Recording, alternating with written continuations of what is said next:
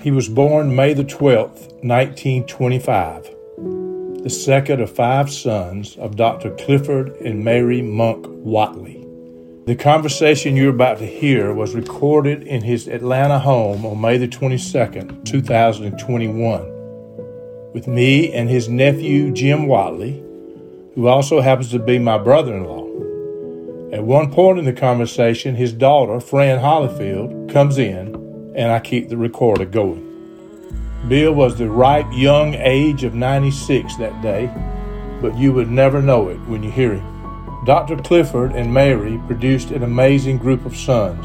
Mary was named Mother of the Year for the state of Georgia in 1969, well after all her sons had found success in life.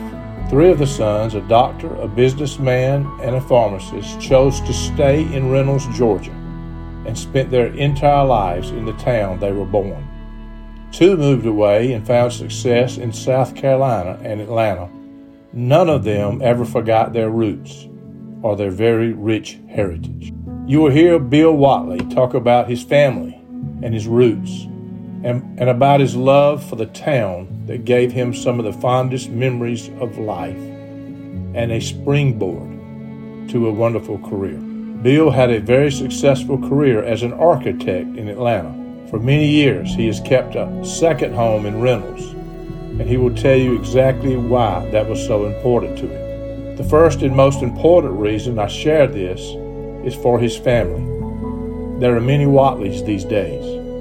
This is a conversation that should be preserved and shared for all Whatleys to hear, not only now, but to treasure in years to come. This conversation also gives strong credibility to small town America, which has been a very important part of our society. Contrary to popular belief, some of the greatest Americans who ever lived came from small rural towns, which have almost become extinct. You will hear a man who is very proud of the town he came from, and he'll brag on it relentlessly.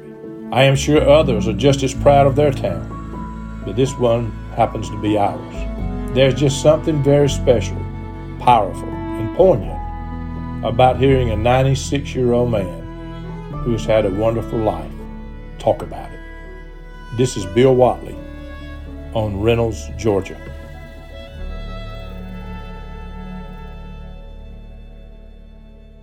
Viewing life from a hearse, it could be worse. Laugh, think, and cry with the country undertaker.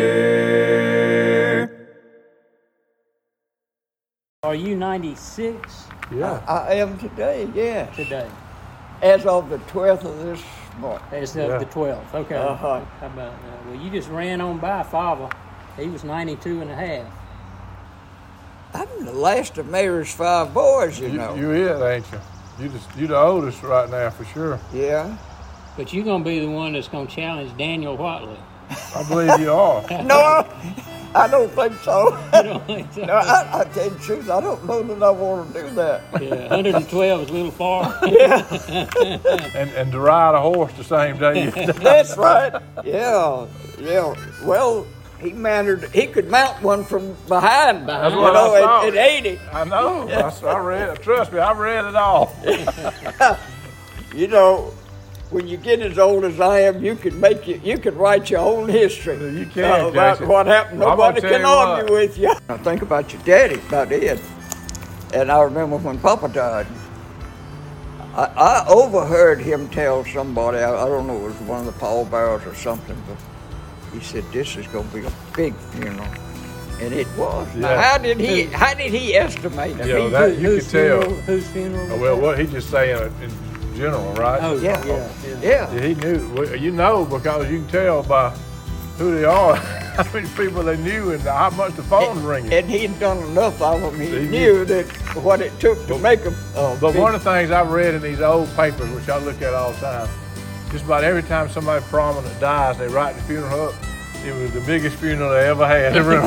I bet it said it 15 times. I've read already. Every one of them was the biggest one they ever yeah. had. well, people down there right. like funerals, I guess. Good night. I'll tell you, why don't we go in the house where, Uh, it's, uh, uh, where it's comfortable and uh, Let's do that. see, I flew in, in uh, those big uh, B-24s and B-17s. They had open waist windows. They were not enclosed. And if you think about it, they've got four great big engines right up there with what we call a short stack. Right. exhaust pipe called stacks. And they were just belching noise. Did you fly in B 17s and B 24s? Yeah, uh, I'll tell you why I flew. I, now, I was not a pilot. Right. I was a, uh, I was an aer, what they call an aerial gunner. Okay. But I did not go into combat. Right.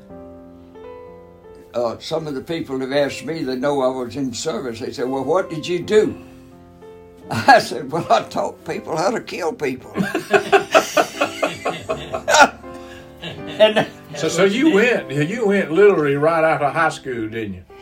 Yeah, well, uh, not right out of high school. Right out of high school, I went to Mercer, Okay.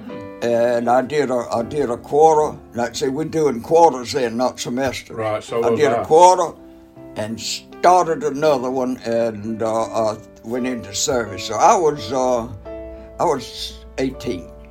Okay. Were you 18 when you went in? Yeah, Did you go 11 years or 12 years of school? eleven. You went 11. Yeah. Yeah. Huh. So, so you graduated in 40, Two. 42. Father. Okay. 42. 40. That's what we figured out. Yeah, your dad was in 40. You got 40. So you went 11 graduated. I was. Somebody asked me today when that changed. I thought it was 40, but it was later then. Were you It the last group that went It 11? was. Uh, tell you the truth, I don't know. Yeah.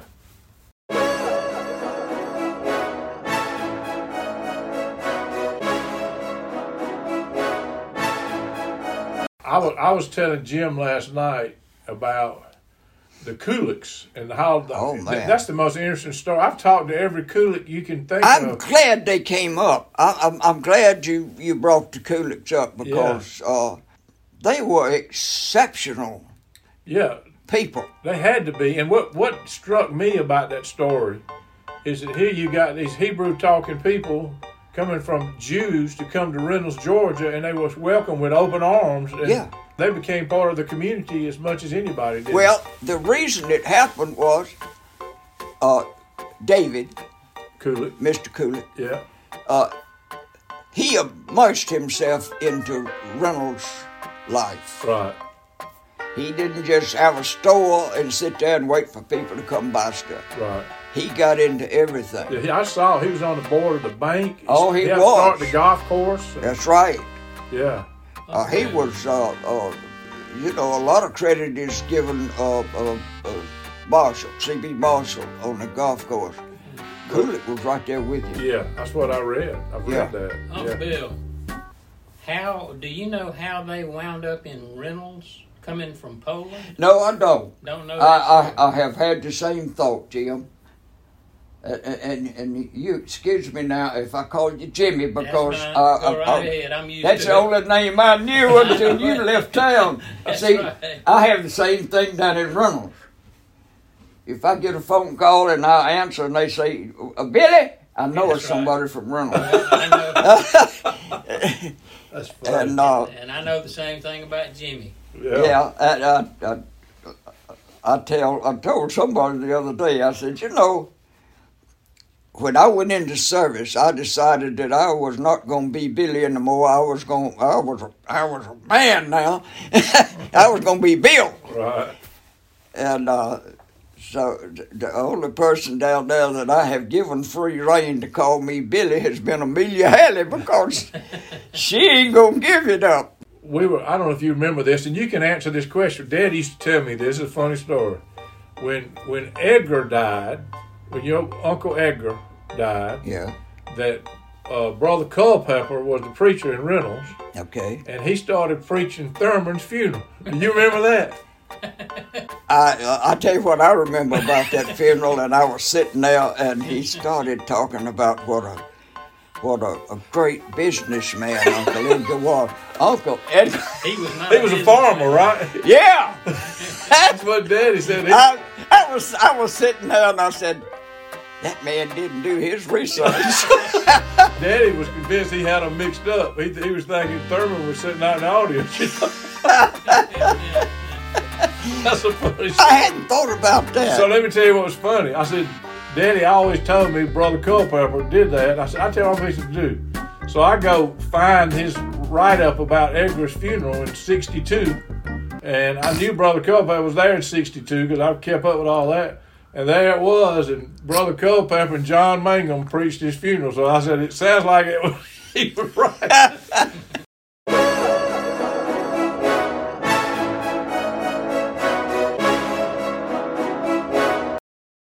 Yeah. Jay and Brian was one of the first merchants in Reynolds that he's very prominent. we merchant. knew him as Jake Bryan. Yeah. He right. was called Jake Bryan. Yeah. Okay. Uh, when I say we, I'm talking about my era. Since you brought that up, I have noticed on Facebook there seems to be a little bit of a discussion now about uh, the big house, what y'all call the big Right. house. Who, who built that house? In my opinion, Jake Brown did. Okay. The doctor? No, the, No, the no. doctor's daddy, but The but doctor's- No, But Jake Brown. the reason he says that Teeny put, I have no idea.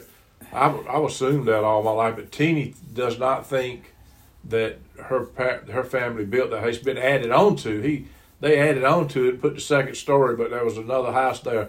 Is what Teeny said, but I have no knowledge of that. I mean, that's what she thought. I have I have no proof of that, uh, Right. but I See. always heard that Yeah. as I was Yeah. growing up. Here, Uh, let me ask you a question. This is always confused. You know the story when the when the head got blown off on the on the train that exploded over there. yeah. So E. E. Hodges, who was one of the first people in the town, Yeah. well, everything I can look at, and you know his wife went out and stopped the train with a with a light with, a kerosene, with a kerosene lantern. so yeah. they wouldn't run over. She walked out and stopped it.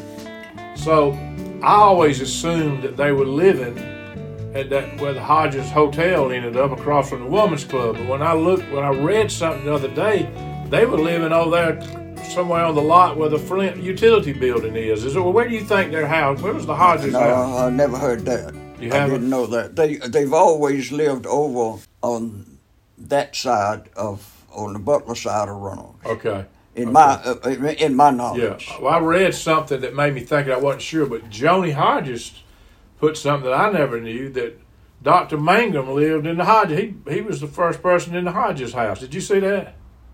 No, I didn't see that. Yeah. So the Hodges, where Walton Jr. lived and all them, Gene lives now, that was originally Dr. Mangum's house. Really? Yeah. You mean uh, sort of across from the post office? Well, Yeah. Behind the now Women's Club? Yeah. uh, uh, maybe you maybe you can clear this up. In my mind, uh, I'm I'm I'm of the understanding that Dr. Mangum was an adopted child, No, John Mangum was adopted. John Mangum. not Dr. Mangum. No, Dr. Mangum and his wife adopted John. So what? So John Okay. John had a brother and two sisters. They all were living in the Baptist Children's Home in Macon. Their Yeah. par- both of their parents got killed. The brother went somewhere.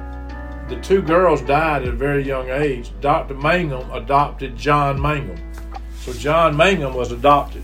And Okay. that's that's what that was. Yeah. Well, I was one generation old. Yeah, and so I've read all about that lately. And so, uh, when when Dr. Mangum died, that was a big deal. I mean, you could see that in the paper. There were doctors everywhere from all Was around. that the largest funeral ever? yeah, all of them were. Yeah. Well, you do read you- everywhere it was the largest funeral ever. All right. But, yeah. Do you know where Dr. Mangum's office was? No, I guess it was up. Was that upstairs where Ficklin, Dr. Ficklin was? No, Where was it? in the uh, back of Reynolds Pharmacy. Okay, So so the back of the farm. so that's where Clyde Hill's place was. I mean, you mean the Yeah. Reynolds Pharmacy? Clyde over- Hill was around on the other street. Yeah, Okay, oh, so they were over there where Reynolds Pharmacy is, where Leonard's place was. yeah. Yeah. See, uh, uh, Dr. Mangum and Leonard created the Reynolds Pharmacy. Okay, I didn't. Or Clay, you mean created? I mean, excuse me, Yeah. Clay. Clay. Uncle Clay, yeah. so I didn't know that. So the other thing I noticed when, you know, the all the shenanigans of Clyde Hill. That's another whole story. Oh, it is. Hey, you can't write it all without making somebody mad because he was a reprobate. I know. Who I, was that?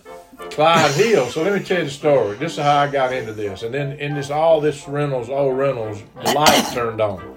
So I'm Miss Carson, Camilla Carson taught me biology in the ninth grade in Fort Valley. Yeah, she taught me. And she used to always ask me who died, what's going on, who's carrying the ambulance, so every day. And something came up, and I said uh, about people in rental, I said, my daddy told me the worst man ever lived here was Clyde Hill.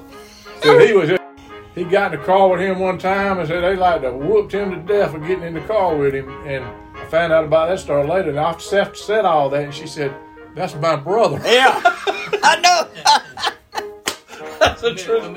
Yeah. Brother. Yeah, it, it turns out they're half brothers, but I thought, Lord have mercy, I wish I had said that. So I started researching all that. So Clyde Hill, his daddy was J.G. Hill, I think was his name, and he was a pharmacist. He was a pharmacist. and Clyde became a pharmacist, Okay. And Clyde was married to uh, Hidgy James' mama's sister, I, yeah, I Ruffin. didn't- I didn't know. And so there was a Henry James who was Sid James's brother. He was a young guy. He got murdered in the house that that's another house where I want to get more information that you got. It sat on the corner where the new Flint building was built in 1960. You remember that house that said that? Yeah. So that was a big murder that nobody, I had never heard of it in my life. So it turns out that Clyde Hill and his wife were, had two little children were living in that house and they were renting a room out to these two guys. That's to the James uh, guy. Yeah, James Yeah. and another roommate. And Yeah. so the next thing you know, uh, he's Clyde Hills shot somebody in town, and then he was arrested. It's, his story is crazy. He got Re- I think he read got that. arrested all over everywhere. He was a bad dude, and he told me about going to see him because he was such a gangster when he was laying at the funeral home in the back of the old store. didn't I was, yeah, did I tell you that? I- now you told me was, something I about was, it. I wanna I was about to tell you about it, but I, that was that was when the funeral home was in the back of the store, Right. And I was in uh, I was in Reynolds High School. I don't know what level I was then, but uh, I remember distinctly, and some of us were kind of enamored with uh, Clyde Hill, and uh, he he died from a, a severe accident. Right. as, as, Right as up I by remember, courthouse somewhere. and it and it cracked his skull open. Well, uh, several of us boys, we decided that we wanted to see how well uh, uh, the Gardens uh, prepared him for burial. So we left school during recess and ran uptown. And at that time, he was on display. It, it, there were some windows Right. o- on the sidewalk there. And he was in, and, and, and we went up there and we looked at him. He looked good. he did. I don't know. So let me tell you what happened. When I Your what- daddy did a good job, or Well, what whoever Daddy did. said, probably Granddaddy, but when Daddy was he was going to Emory, so that was when he got killed was somewhere when Daddy was in college or something. Or actually, when he was bad dude, and I think I look back, it's kind of the end of his. He probably just got out of jail, mm. but Daddy was catch. He'd hitchhike rides to Emory. And he hitched a ride with Clyde Hill, oh, and mom and I mean, and his mom and daddy like to have a fit. So what in the world are you getting in the car with? You know, I think that's how it came up with Camilla Carson. Yeah. It was something she was talking about. I oh. said, my daddy told me to be careful who I got in. He got in the car, the worst man ever lived in Reynolds. That's how that happened. So tell me what you remember about the house. Who in the heck built that house? That was where the new Flint buildings was built. I don't know who built it. Okay. Uh, I mean, that question has come up, and I've, I have tried to go back into my memory and see if I ever heard anybody. Now, you know, uh, uh, uh, Sid Brown and his family lived there at one time. I didn't know. You mean Dr. Brown, Dr. Brian lived in that house? I didn't know that. See, you learn Yeah. something new all the time. at one time. It, it, it had the murder in that house. That house has a, a, a, a History. varied history. I have not. I have. I have tried. I have written uh, uh, museums about this. Billy Neisler told me uh, you know, back in, in my day, they had the WPA. What is, what is WPA? WPA. Uh, uh, we called it the We Piddle Around. Uh, it was one of it was one of Roosevelt's uh, Okay. programs. Okay. And they they they uh, built uh, dams, they built roads, Right. they built uh, they Right. built. There's a park up here uh, in North Georgia that they built. All right. Billy told me that uh, during the WPA uh, days down there, Eisenhower, this was well before the war. Eisenhower was a younger officer at that time. He and and and uh, his wife, uh, I, I can't call her name right now, but anyway, you can call it because you're younger. Eleanor Roosevelt? uh, no, no, no, no. Uh-uh. Mamie. Uh-uh. Eisen- Uh, Eisenhower's wife. uh, Mamie. yeah, Mamie. They lived in that house for a short period of time. Mamie and uh, Lou Neisler, Louise Neisler, Charlotte Neisler's Why? wife, oh, were good friends, and they walked back and forth to each other, uh, you know, to visit each other, uh, because Mamie was new in town. She lived in Reynolds? That's what I'm trying to tell you, Christ. but I can't prove it. I've never heard that. How about that? I have proved it. Well, Billy Neisler swore it. And uh, because he even talked about, I don't know whether you you know about, but the uh, uh, Billy and, and his Charlie, I don't know who owned it, owned a great big uh, German police dog. And, and Billy commented that uh, Mamie was scared of that dog. He was a big dog. He was so big that Bubba Newsom rode him. Bubba Newsom was always about this big. yeah. Now, this is hearsay because I So- can't so- prove it. Was this before she met Dwight Eisenhower? Oh, uh, no. No, she was married to uh, uh, uh, Eisenhower, When she was living in Reynolds? Mamie. Yeah. And Eisenhower came there because uh, Eisenhower was in charge of the WPA people that lived in that in, in that area. But I think about that time he was a captain, Yeah. so you can imagine it So was. what was her maiden name? Did she I don't know. She have some kind of connections to No, uh, I haven't tried uh, Mamie's side. I questioned Billy at great lengths about that thing. He and- wouldn't and have he, made it he up. swore to it. Oh, I bet. He was Bill, let me ask you a couple of questions. Was Papa the president of his senior class at Georgia? No, well, uh, no, I don't. You no, so? no. Uh, Did he have Did he have a nickname? yes, he did. Skip, Skip he had a Skipper? couple of nicknames. He was uh, he was called Skipper, was one of them, Okay. and another one he was called Lover. Lover. Yeah. Well, look here. So I want you to clear this up, and I think I know the answer. My granddaddy always called him Brother Haley. You yeah. ever hear that? Yeah. They, they, yeah. So They did. They travel together all the time. They, but they both they, they all right now. He called your granddaddy Brother Haley. They called each other. other Brother Haley. Now I don't know who Brother Haley I, was. I'm gonna tell you. all right. I found looking at the old Baptist preachers. That was a Brother Haley that was in the I Baptist. bet that, That's no doubt about it.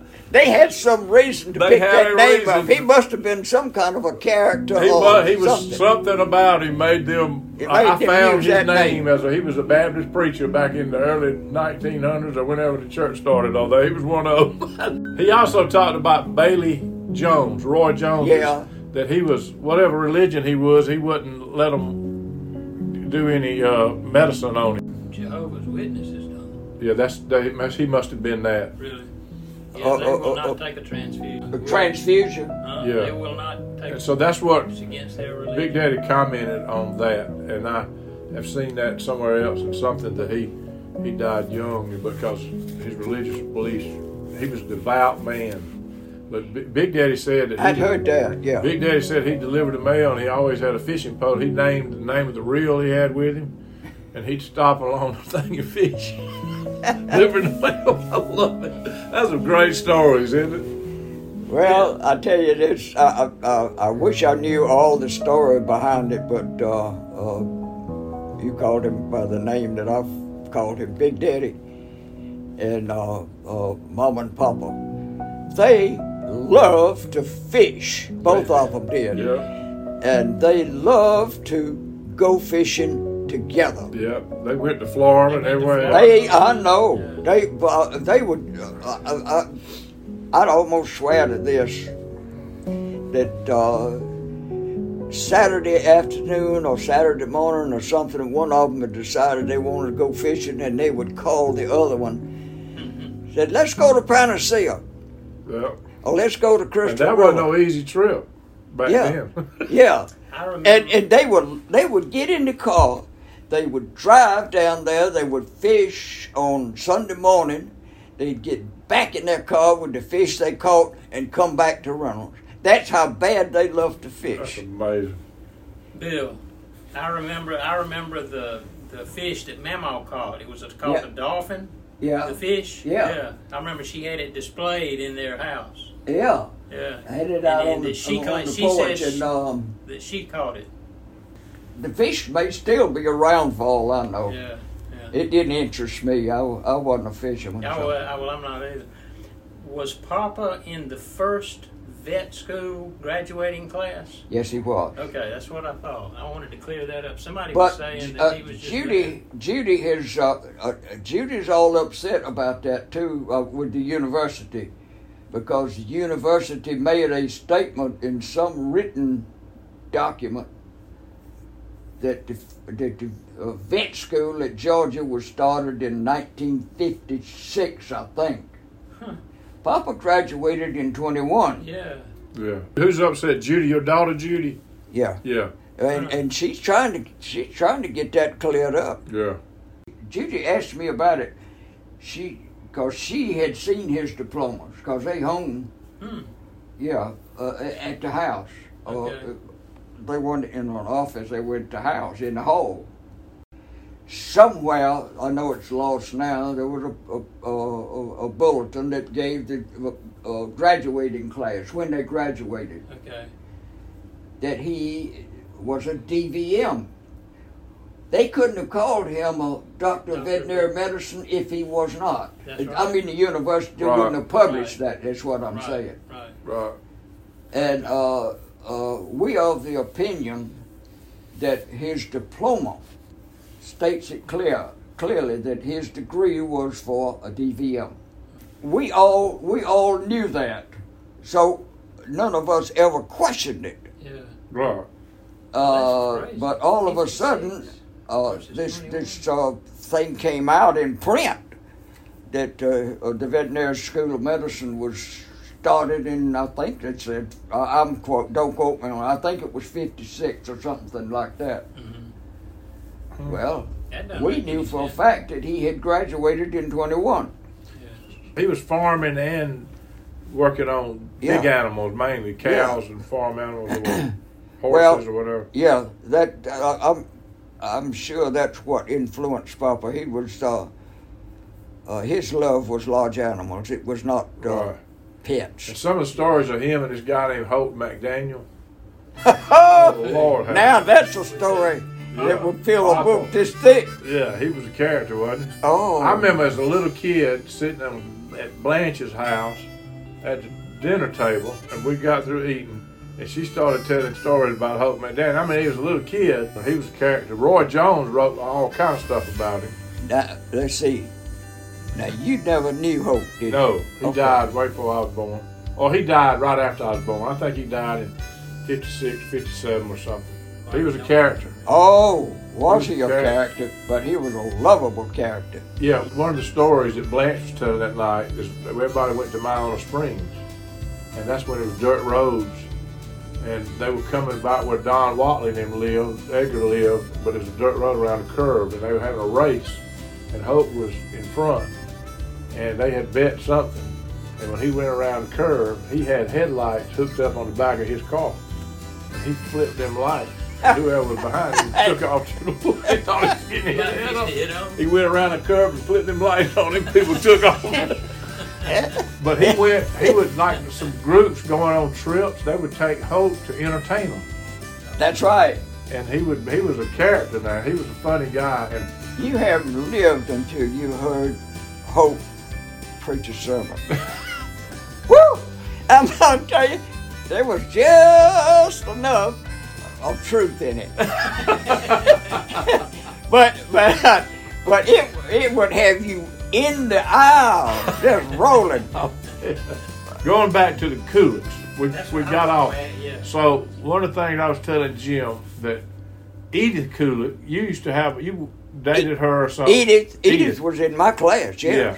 And so, what I found, and you may have already known this, but she married a guy and they moved to Montgomery and had this big company that got really big. And when he died, she became the chairman of the board That's of it. right. And she, her company, under her leadership, created the resealable bag. She was a rich woman. Yeah. Yeah. But And you, uh, yeah, I, I, you I, uh, Huh? I won't say I dated Edith. I took, but I, uh, I, I took her to uh, dances over at the um, Woman's Club. Yeah. Oh, Mr. Coleman wasn't living there then, was he? that was No. Mr. Coleman's house. I No. yeah, So I've talked to a bunch of Kuliks, and Norm. I think you read all this, but Norma's, I mean, yeah, Nora. Nora's daughter was Hank Aaron's personal secretary. yeah. And I've talked to her at length. She's like in Boca Raton, Florida. She worked for the Atlanta Braves, Yeah. and when Aaron was chasing Babe Ruth's record, he needed a personal secretary. So she handled all the hate mail that was coming because there were people yeah. mad because he was black and going to break Babe Ruth's record. Well, I'm glad. So she became his up. personal secretary, and let me tell you more story to that. She was Hank Aaron just died, but he, he was very close. To, she he came to their daughter's wedding and all that. Well, her daughter is on some, and I forgot the name of it, but she's a celebrity on a morning New York City national show, Good Morning America, or Yeah. CBS this morning or something. her daughter, Yeah, Nora's granddaughter. granddaughter. So every so this is another story. So there was another daughter. Was it Molly? Molly was one daughter, right? Yeah, Molly. Okay. Well, anyway, through talking to to there's a Sam Kulik that is the son of the younger brother of David. David was David Kulik came to Reynolds. He had a brother about 15 years younger than him that worked there for a while and went to Tobbleton and, and started a store and eventually put the store in Butler. He bought the Dreesen, Dreisens or whatever, which was also kin to David Kulik. So he told me about the lady in Dayton, Ohio. This you you ought to call her. She's got information. Well, I, I was telling Jim this story, so I called her. I can't think of her name right now. and Talked to her, and I told her I had funeral homes in Dayton, Ohio, five or six of them in the same name, Tobias. She said, "You're not gonna believe this, but I'm." I got to go to a funeral tomorrow at Tobias Funeral Home. So I picked up the phone and called Dan Tobias, who's the former owner, who I know well. And he went to the service and over there and greeted and met her. Said, You talked to my friend Bruce Goddard yesterday and rented that lady was blown away. Blew him mind. So the world, the world is small, isn't it? now let's go back. Let's go back to the Kulik family. Now, uh, uh, you you you called Dan Kulik. David. David. Okay. Now, uh, I grew up with Sammy Kulik. Right. Now, Sammy, Sammy was David's son. That's right. And he was he was daddy's age too. They went to school together. You know, they used to have a lot of tournaments on that golf And course. he on won them, didn't he? If Sammy was in the was in the tournament, everybody else said, "Well, no hope. Right. Sammy's gonna win." Right. Sammy was quite a golfer. Well, Sam Kulik, who was his nephew, used to play in Reynolds with his daddy, who was I think his I forget his first name. I read it yesterday. So he remembers coming in the '60s. They had the Kulik Marshall Trophy. So he this guy's he's he's lives in Atlanta, and he's he's probably I imagine 80 years old. I, I didn't ask Wait, him, but is this is this this Samuel? this is yes, Sam, David Kulik's younger brother's son, Son. lot younger brother's son, and he's a financial planner in Atlanta. But I've talked to him at length, and the, the story that hit me about that is in a time where everybody accuses everybody of being not diversified and not having sensitivity to races, way back then, this little town in South Georgia embraced these Jews. Not only that, but the Prager family was another one. They they embraced these people and they became part of the community. I saw a thing where my great grandfather was at the house over there that the Kuliks, David Kulik lived at. Somebody was getting married. They listed the people there, and I'm sure the other people. I didn't. I just saw he was there. I mean, it was. Uh, they were all friends. That's for sure. Well, um, the the, the uh, Edith and Molly both. Uh, uh, they came to. Uh, they participated in uh, all of the youth programs at, at, at both churches. Oh, did they? I wondered Oh, about yes, that. they did. Even though they were Jewish. How about their parents? Did they come, or they? Since they no, were, no, uh, no. just they the did not. They did not attend the churches. They they joined. They were members of a synagogue in Macon. Right, but but the kids And kids they grew up there. They went to Macon occasionally. They were Right. not. right, Uh, Not devout. right, now, I grew up knowing uh, that they were Jews. right. All right. To me, Jew was a name, was a word. I did not know that there was any uh, uh, animosity between Gentiles and Jews until I got into the service at, and I was 18 years old. Right. That's I didn't know it. That's interesting. That's interesting. I mean, they were they were such members of the community, the ones that I knew, which were the Kuliks. Right. The other thing that was interesting that I found out was, and I think I read this to you yesterday, in the early 50s, there was a lady named Florine English, and she came Florine English. English. Yeah. And so they, her and her husband lived in Portland, Oregon, Oregon. and she was in the House of Representatives out there. She was in the state Senate, and she came back to Reynolds and mayor. and became mayor, Mayor. of Reynolds in 1952. That's right. And then she beat Charlie B. Hicks. Yeah. And there must have not been any animosity towards then because when she died, Charlie B. Hicks was a pallbearer at a funeral. I pick up all kind of stuff here. I, yeah. I'm gonna tell you, people that have, haven't lived in a town like Reynolds, or, or most especially Reynolds, they don't know what living is. Yeah, and I've said that my traveling, there's not many people, and I really mean this, that have any idea of the connection we have in that town that goes back generations. People don't relate to that. Most people live in bigger places where they know their neighbor a little bit, but they don't know. And that connection is unreal. And the other thing that I guarantee you, I am absolutely convinced of, Reynolds was different than most any place around because you can look from the people that came out of that town. It is incredible. You go back to the the, the Sealys and the, Yeah. you know he he Hugh Camp Yeah. Sealy and Yeah. he started. He's the father of arrhythmia surgery, you know, and he he invented that. Well, you know, Hugh was a classmate of mine. yeah, and he was great guy. Yeah, and he was he he became as famous as uh, uh, Will Camp. I used to see him when I speak at stuff. He'd love to come because he would love to hear us talk We about Reynolds. We would. Uh, I mentioned just a while ago uh, that Sammy was. I, I I'd have to put him. He was the golfer from Reynolds. I don't. I don't. I've never heard of anybody that uh, uh, won the tournaments as much as Sammy did. But uh, did you know that Lewis Ruffin was quite a golfer? I did, and H.C. Bond was H.C. Bonds and, and, and, and Lewis Ruffin. I remember him playing, but he They, was an older they man. took over the golf world in Reynolds after Yeah. Sammy moved away. Yeah, and then I saw they had a women's tournament, and Blanche won it. Yeah. Really? Blanche won the tournament. Well, uh, uh, I got pictures of her playing golf.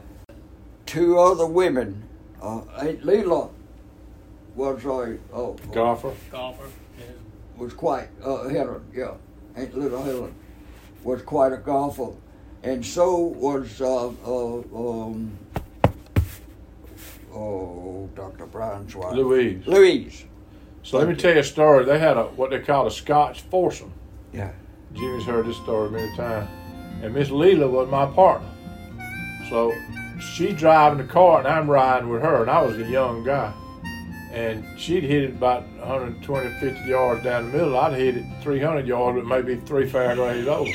She was on places because we'd have to take turns. It no matter where it was, she hit it, and I'd hit the next one. She'd hit the next one. You get on the green, you take turns, so you had to play it wherever it was. So we we were coming in number nine. There was people all around us. Yeah. And I hit a ball into number nine green. It was real high. It just buried into that trap. Oh. And you could barely see the top. Miss Lee, I said, Miss Lee, I'm sorry. I don't know how you gonna hit that. Said, that ain't no problem. She just went over there, she, she picked the ball up, put it up there. Who was that? Miss Leela Hinton. that was great. I was I am so sorry I buried that ball. That ain't no problem. She did love to play golf. Yeah, Cat and Hazel did too.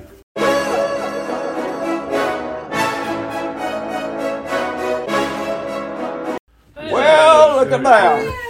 Hey, Fran? I didn't know you were gonna be here, knew Jimmy was. Good to see you, dear. Good to see you too. Hey, stranger. Fun. Hey, how are you? I'm fine. Golly, how long has it Fran, been? good to see you, honey. man. Hey, Good to see You- you. are We're you- all You, didn't, you didn't used to be gray headed. Well, I, I hit it. Fran, are you are you already got a driver's license and everything? Everything. You're driving. Remember, I'm older than you. By how many months? Not many. I, I was in November, baby. You what? You March or April? I'm September, So but you you were are- you born in '54? No, no, no. Fifty-three. So I was born in '54.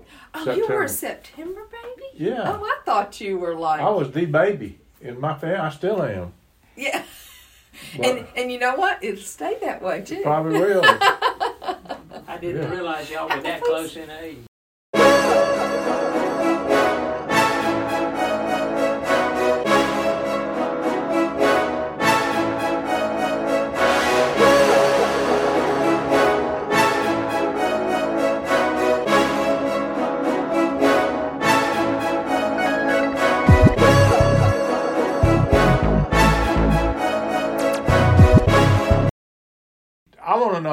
Was like growing up in Reynolds. What do you remember Reynolds looking like? And There was no pavement in, in Reynolds, to my knowledge, it's doing the shower. uh, until uh, late 30s. right, so it was all dirt roads.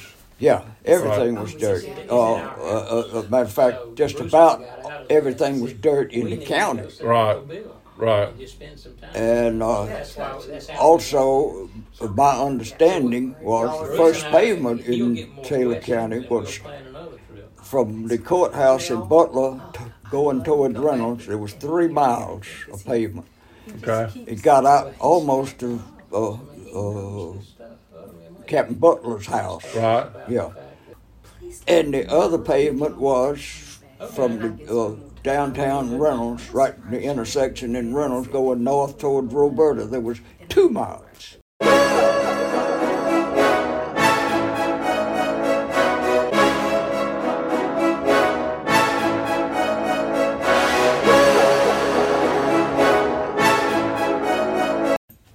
I know about the Goddard store burning, and it was being replaced by a brick building. Right. I've seen uh, pictures. They don't look the same. Yeah, exactly. I agree. There's been two brick buildings. I'm almost certain. But Big Daddy talks about a a wooden building that burned down. That's what So, so confused they, me. Well, the well, the store, the store was wooden, wasn't it?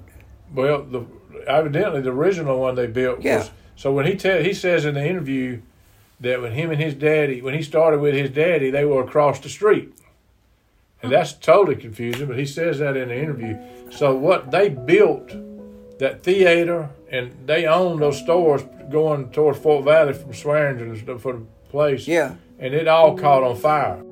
But that was a long time ago. That was in Oh, that yeah. before you were born. You know. Yeah. Yeah. He built a brand new state of the art theater. Yeah. And they had the grand opening and there was a crowd of people came and it got caught on fire and they arrested some guy. They somebody caught it on fire, but you know, I won't go into who did it or whatever, but there was all kind of rumors, but they, they arrested the guy and then he got off Homer Beeland was his was his lawyer. But they couldn't prove that this guy did it.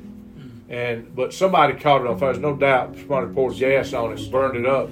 And they had very little insurance, but they built it right back. Mm-hmm. And so, my question in reading all that, how in the heck did they have the money back then to build that theater, this state of the art theater?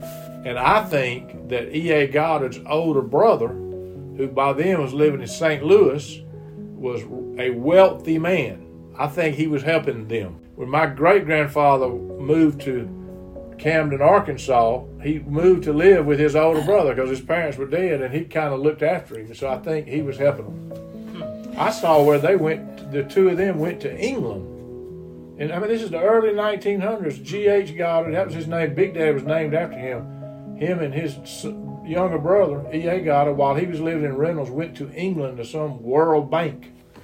So I mean, it's, how in the world do you get to England back then? You know. Boat. yeah, Slow really. boat. I guarantee you. So anyway, I didn't get many sidetracked. So tell me about well, like the stores. What do you remember? I know it was busy on Saturday and all that kind of stuff. Well, let, uh, I'll, I'll go back as far as I can. Uh, uh, the pictures that uh, we that we have now are the original pictures for the uh, group called Old Reynolds. Right. Uh, they were already existing. Every one of them Oh, were existing as far back as I can remember. Right. So I didn't. I never did see any uh, of frame buildings on Okay. those streets. Okay. They were all brick. All brick. Go. Right. So that's as far back as I can go. And of course, naturally, I think we have talked about then the streets in Reynolds have been lowered. Right. Now, why they were lowered, I don't know. And I. There's uh, a picture of them like and I went, to, I went to. Georgia Tech and I have looked at the land, lay of the land. You know, that was my. Uh, Right. That's That was your what I expertise. was what I s- got two degrees at Georgia Tech about. So uh, uh, I, I saw no reason why that why the land was lowered. Never thought about that. Uh, Wow, you were- remember, you remember the steps you had to go up to get to Yeah. any of the stores? yeah. Yeah. But I've never even thought about that. and, and- but the thing about it, if you look at them, Goddard's store was, wasn't but about this much higher than the main street. Right. It had like one step. Yeah, And over there across the road at the Hennon, uh, I call it Hennon Oh, Hodges. yeah. Uh, uh, I mean Hennon, um, old uh, uh, Hollis, Hennon Hollis, the three-story building that burned. that Right. The Chevrolet place was.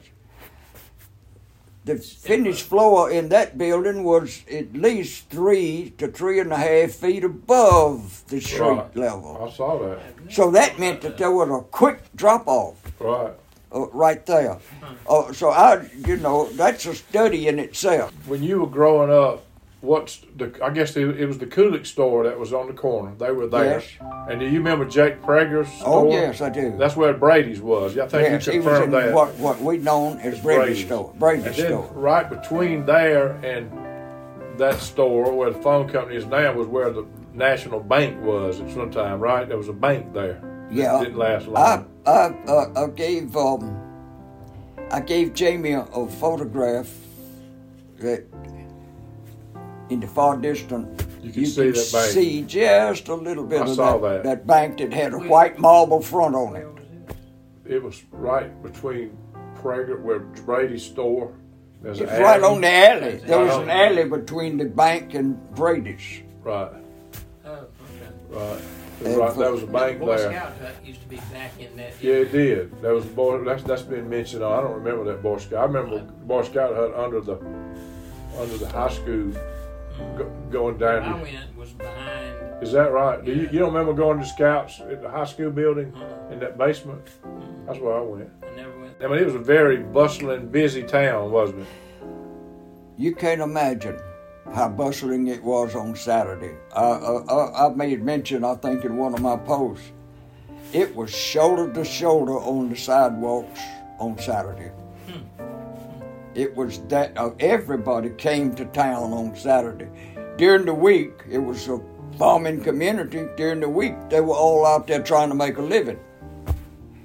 They came to town to do the shopping Right. and the drinking and and, and whatever because uh, there was a lot of there was a lot of uh, drinking going on on Sat- on Saturday. Yeah.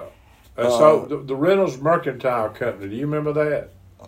Uh, It was called the Reynolds Mercantile. That may have been in the no, early I, I remember. I know where the building. That's where the old, old Oakman store was. Oh, is that where that was? See, I didn't realize that. I'm glad to know that. A Yeah. Matter of fact, I've got a, I've I've got something that I'm I'm on, I'm collecting now.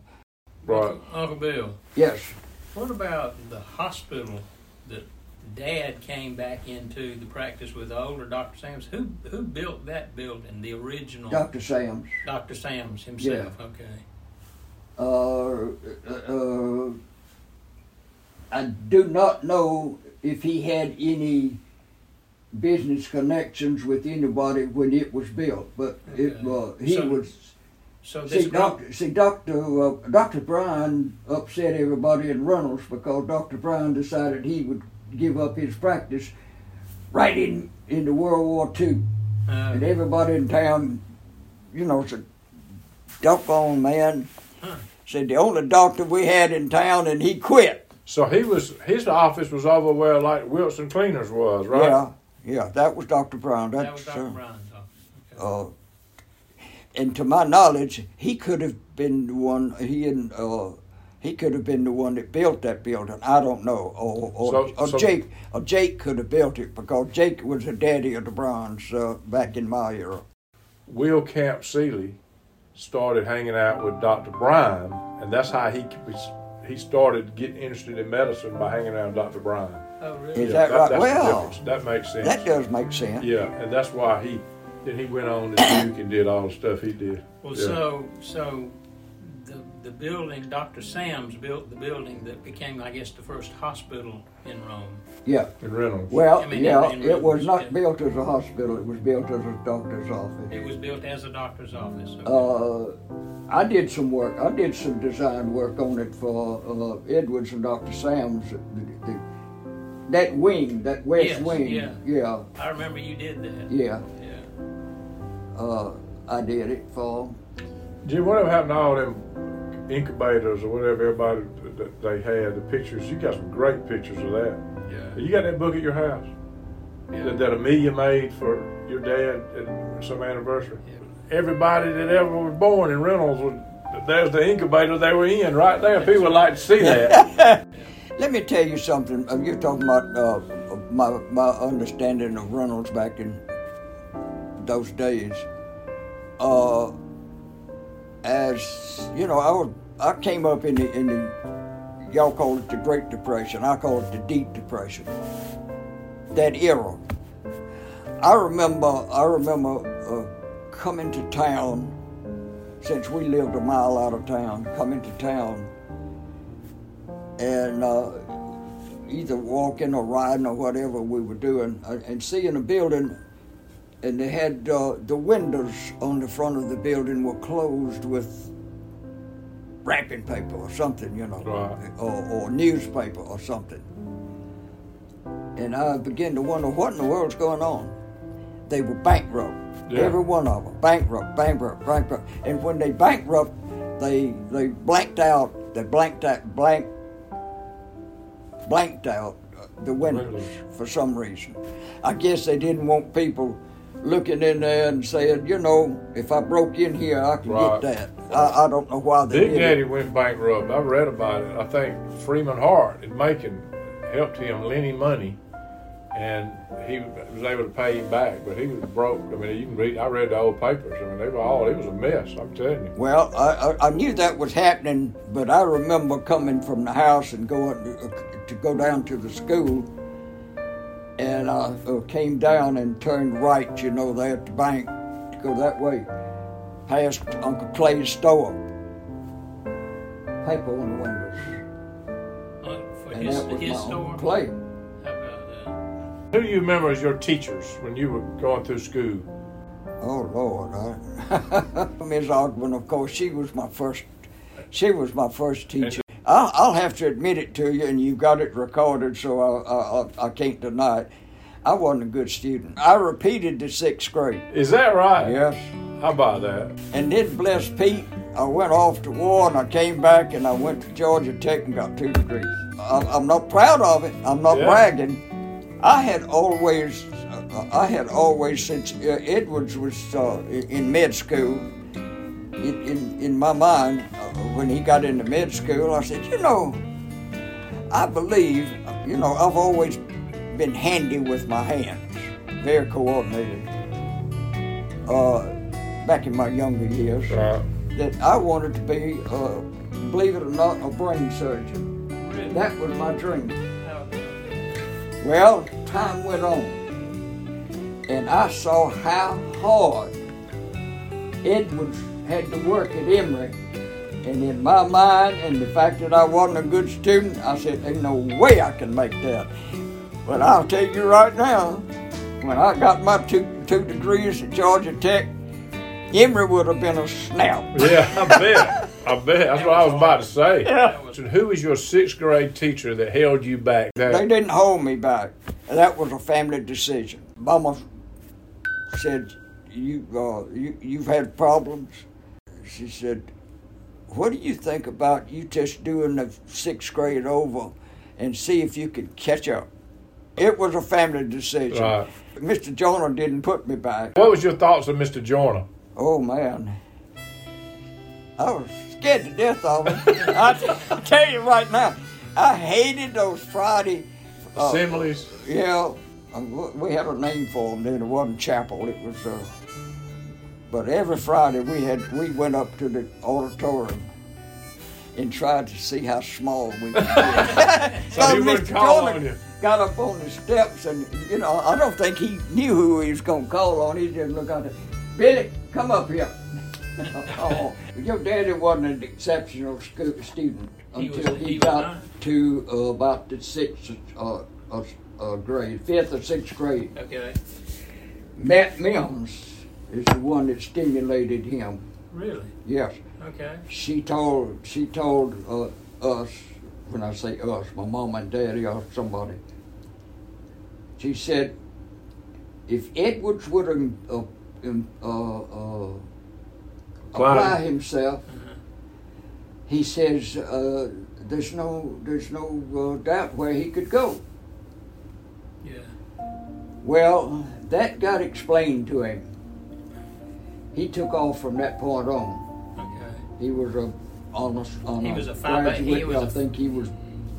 He wasn't valedictorian. Was the second. Salutatorian. Louise, yeah, Louise uh, Ogburn was Yes. She was top the top dog, valedictorian. and he was second, I believe, told in that's his correct. graduating class. That happened that that quick, you know. Then he goes to uh, to Emory and uh, goes Phi Beta Kappa. Phi Beta Kappa, And then he also was uh, in the uh, medical honorary fraternity. What I can kind of understand it a little bit, but I didn't. I, did, I didn't excel. Uh, I've always liked a challenge, and I think he did too. Right. And he got challenged, Right. and uh, so he dug in. Yeah. Right. Well, I knew he'd gotten But- Phi, Phi Beta Kappa. He, Yeah. he got that, but I did not know that the first part of his education Well, he didn't I'll tell you another well. fact about your daddy, and I'm proud of him. Uh, uh, he, wh- while he was Emory, he realized that he was a, uh, a, above average. Uh, he was working like a dog for it. He wasn't. It, it wasn't given to him, and uh, he decided one quarter to see what his uh, maximum was. Okay. And he loaded himself up. Huh. Made one C. That's the only C he ever made. In medical school or college? Yeah, at, at, at Emory. At Emory. Yeah. Well, my growing up days with him, him as my dad, I thought he was brilliant. I thought he was. I thought my dad was very smart. Well, he was. Yes. And you know why? What? I don't care where he was. If there was something that had printed on it, he didn't care what it was. He picked it up and read it. Jim does the same thing. Yeah. He was a uh, any every anything and everything interested him. Yeah. Yep.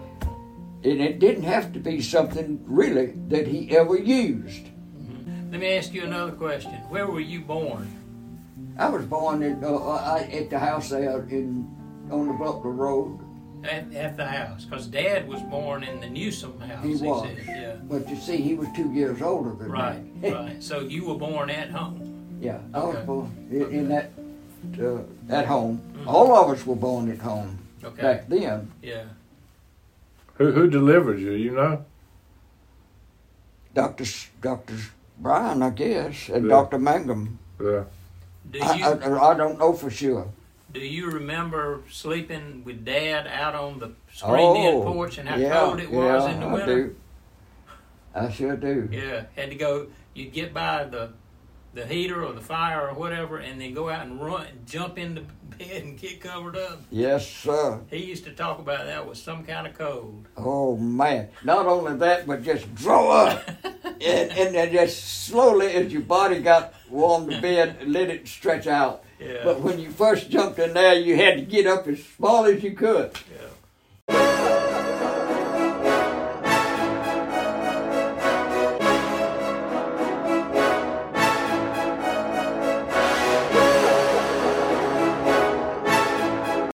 Obviously, you got a love for Reynolds. Absolutely. and tell me what what it is that keeps drawing you back there. What is what is it about well, it was that my you child. yeah, I was raised there. It was childhood of, of uh, the. Uh, uh, I didn't know what the big world looked like, and it's not all that attractive, as you found out yourself Yeah. uh, with your right? the business you got into. It, it was just convenient, comfortable. I thought we had good churches. And there was a Yeah. crowd went to them too, Yeah, to both churches. It was really a unique place because the people. I mean, you you're a good example. You're a Georgia Tech graduate with two degrees, archi- successful architect in Atlanta, and you go on and on with the people that came out of Reynolds, from from doctors to businessmen to Mr. Ficklin, Ficklin and Walker. I mean, It's you go on and on about the people that came out of that town. What is it? town. What is it that what is it about Reynolds that made that happen that's different than so many other towns? That's what I'm trying to figure out. Well, now I give. A, I'm gonna tell you, but I give a lot of credit to the school system, to, uh, which was headed up by Eugene Joyner. Right. That's what a lot of people That was say. no nonsense education for for that level of education. Yeah, I read an article that he at, at once the time during World War II, there were how many did we say sixty something people serving and fifty something commissioned people in World War II that he taught.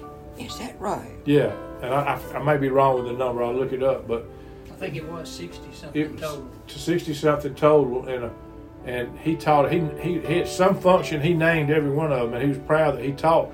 And what they were saying is these people that were all over the world and during the war would write a short, scrappy letter to their parents.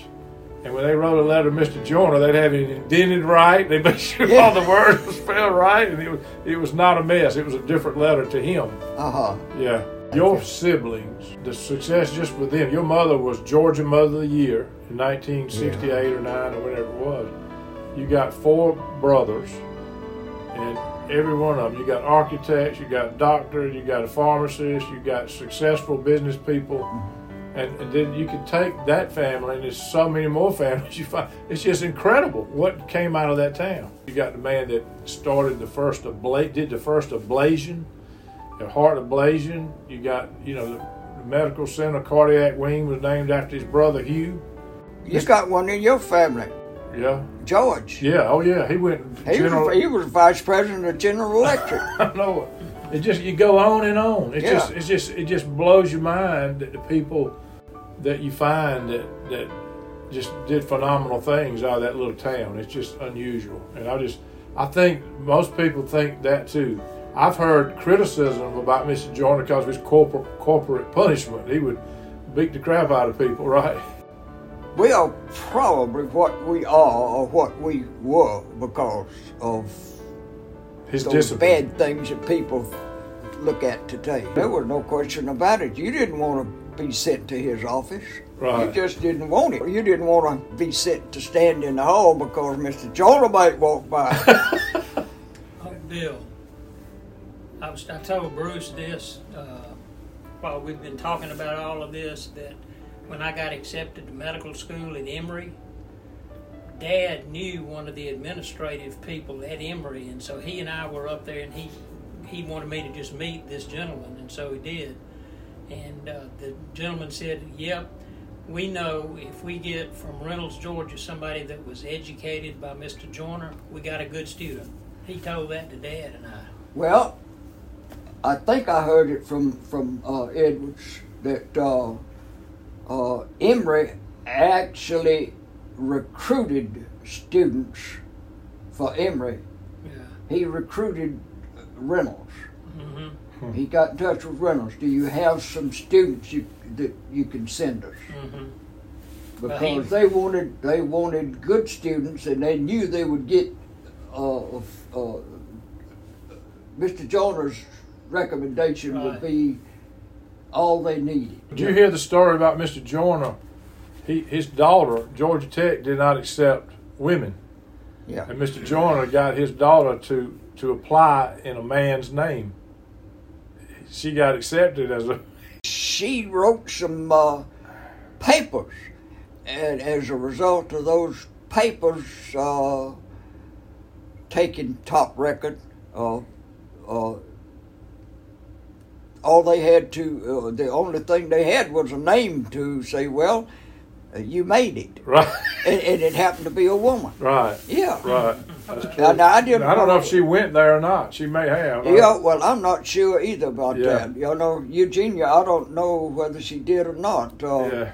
The, the other interesting thing that person was Miss Pendergrass and her son, John Pendergrass. Oh, yeah.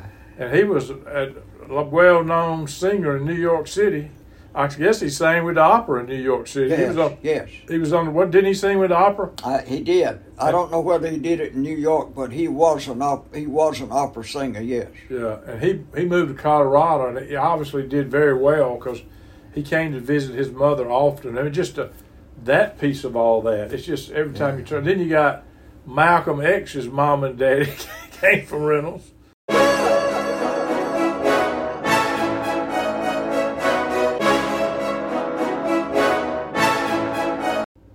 Jeanette, she laughing. She laughingly talked about us five boys. Said you get those five boys together. She said, uh, uh, "You're gonna hear the same stories over and over." said, said, said they liked them, liked our stories, and they're gonna tell them. I guarantee the Whatley brothers, all of them, love to laugh. yeah, we did. Ain't no we had, uh, uh-huh. We were a loving family. Yeah. Now, the other side of that was, I tell people, you know, that I came from a family of five boys, and they said, Well, how in the world did you do that? I said, Well, let me tell you something. We didn't have to leave home to get in a fight. You do it right there, didn't We did it right there. We settled it. And, uh, Bill, I'm gonna tell you another thing about my mom. You know, she could play. My mom could play the piano Yeah. or the organ, either one. She loved to get the Whatley boys together, let her play the piano, and have them all of y'all singing. However many could make Well, it, she would love to do that. I tell people about the same thing. Those those were some of the most enjoyable things. Mama played the piano mm-hmm. very well, and uh, we would we would gather, including Papa. Mm-hmm. We would gather around her on the piano, and she'd play as long as we wanted to sing. Yeah. Loved Reynolds. We love the people in Reynolds. We love what we were taught and what we got out of living in Reynolds. We wanted our children to have the same thing. Yeah. So consequently, every chance we got, we took them to Reynolds. And we were fortunate in that we had uh, both parents, her- uh, Ann's parents and mine there, and we could take them down there and leave them for a week at a time. Go spend. And they some- got go to know people in in Reynolds. They Yeah, got to yeah. know what Reynolds was. They knew everybody there. Yeah. Uh, and I wouldn't take anything for it. Right. And, and, and I think I mentioned it. Judy uh, has one son. She asked me, she said, Dad, how would it sound if I gave him Reynolds as his middle name? Hmm. I said, Go to it, baby. She named him Reynolds.